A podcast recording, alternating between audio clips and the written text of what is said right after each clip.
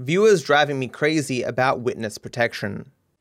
I still get comments from people on that video where I talked about Michael not being in witness protection, where they're like, nah, bruh, he in witness protection, man, you know what you're talking about, man. Slowly driving me crazy. I have this, like, how many pages? Like 20 pages or something. This script explaining the minute, subtle details of the game and the interactions between mainly Michael, Trevor, Steve, Dave. It would take weeks to complete. These comments, though, eventually gonna make me do it. Like, it's hard to hold back every time when I get one of these comments. You'll see me respond to them with just a little taste of how wrong these people are. But then, what's worse, other people leave comments and like, why the fuck do you even make this video, bro? Of course he's not in witness protection. Gives one of the endless reasons. I'm like, because all those other people who leave comments saying he is in witness protection. Like, motherfucker, the Wikipedia said he was in witness protection. People have made videos talking about the GTA story where they reference him being in witness protection. I finished the hardest challenge in Noita. I know most of you won't care, but for the handful of you who do, I finished 33 orb Noita yesterday. One shot the 33 orb boss with one that did like 64 quadrillion damage or some shit. It's pretty good. So no more Noita, I hope so.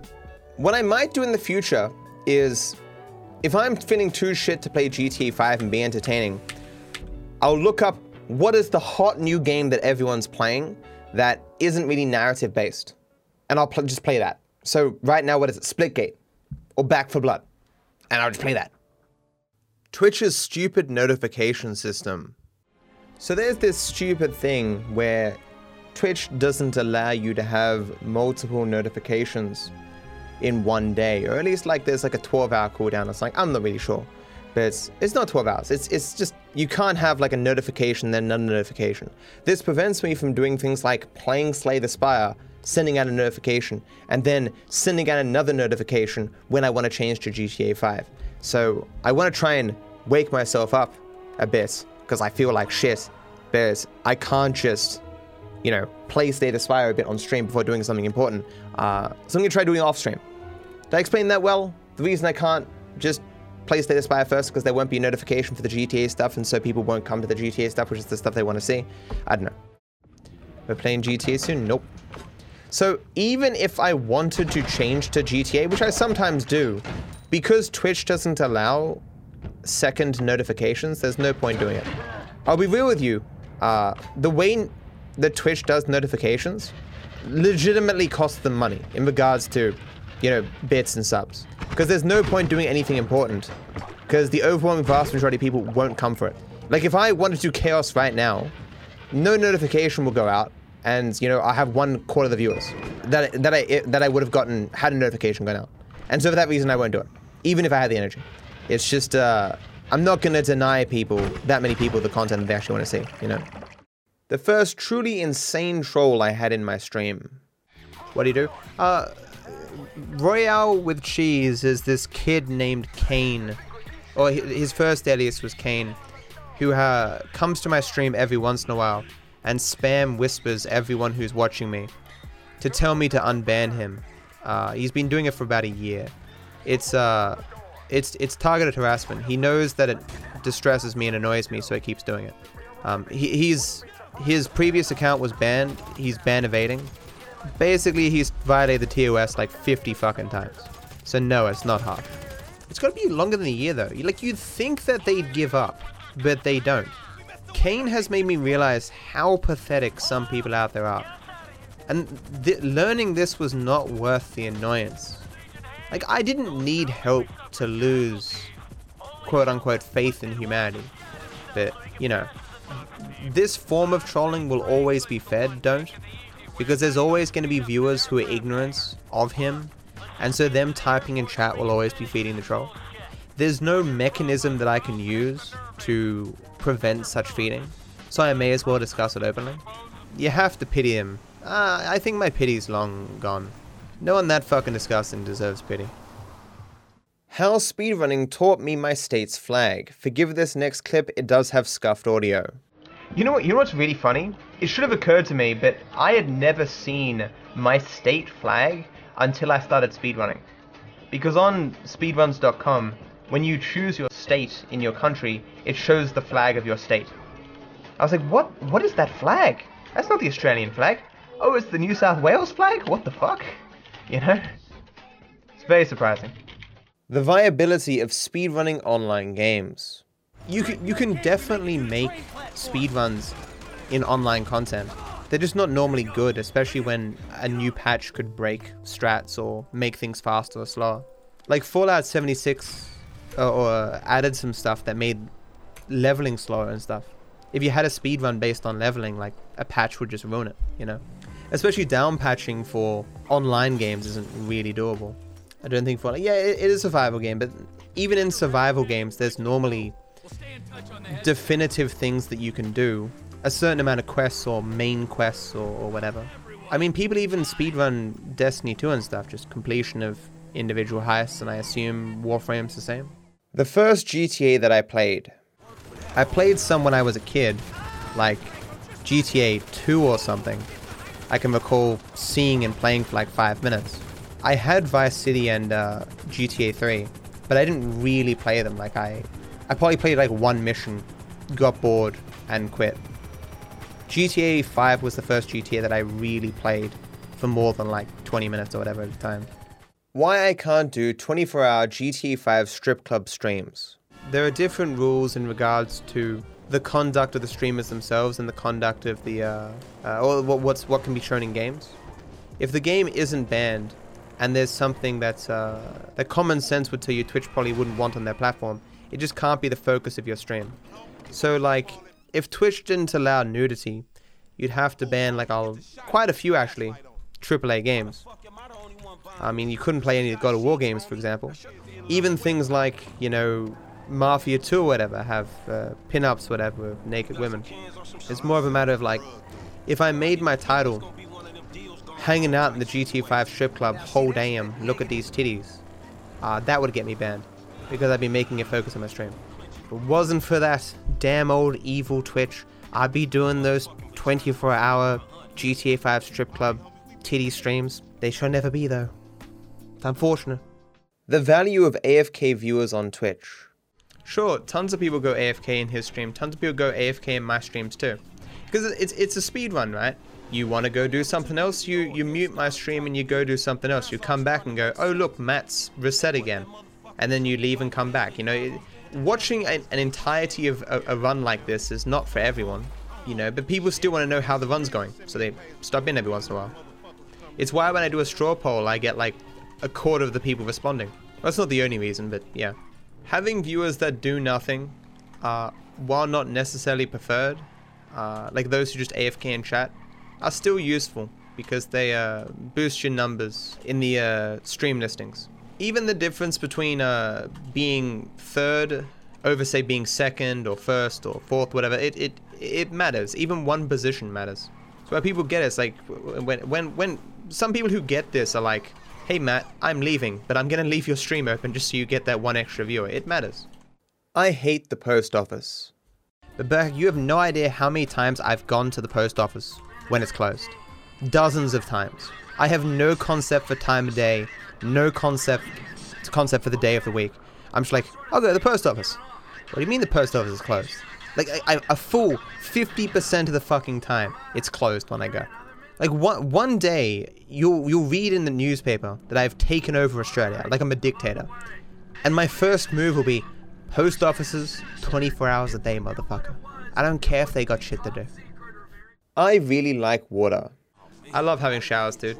I used to have like three, four showers a day, just out of convenience because you know why not? They were they were always short showers, but it's just I like water. I, I would be one of those rich people who had like a a pool in like a room in their house and I would just jump in it every once in a while. I would walk around my house in in clothing that you, that you could swim in, and I would jump in every like hour or two and just do a couple of laps. You you know those scenes in movies where it starts off and the characters like in in their pool and they're doing laps and it's nighttime and they're just thinking about their thoughts or whatever. That's me. I want to be that guy. Of course, it's not worth spending all that money to have that, of course, but that would be nice. You have zero showers a day because you're lazy? Dude. How, how, how do you stand that, that layer of stuff on you. It's it's weird, right? Because is it dermatologists have said that you only really need to to shower like every couple of days? But I'm so used to showering every day, multiple times, that I just couldn't couldn't live without it. My stream sucked when I first started. New streamers kind of suck. I sucked when I first started streaming. Every streamer sucked when they first started streaming. I've, I've told you guys tons of times, right, about my first streams. Like everyone knows those stories by now, right? I think I had a very shit Blue Yeti. Like, like I had a Blue Yeti, but I had no idea how to set it up, and I was so confused as to why there was like a background hum and stuff, and um, my PC wasn't really made for streaming. I was I had shit internet. I was streaming at 800 bit rates. I was streaming UTD. It looked abysmal.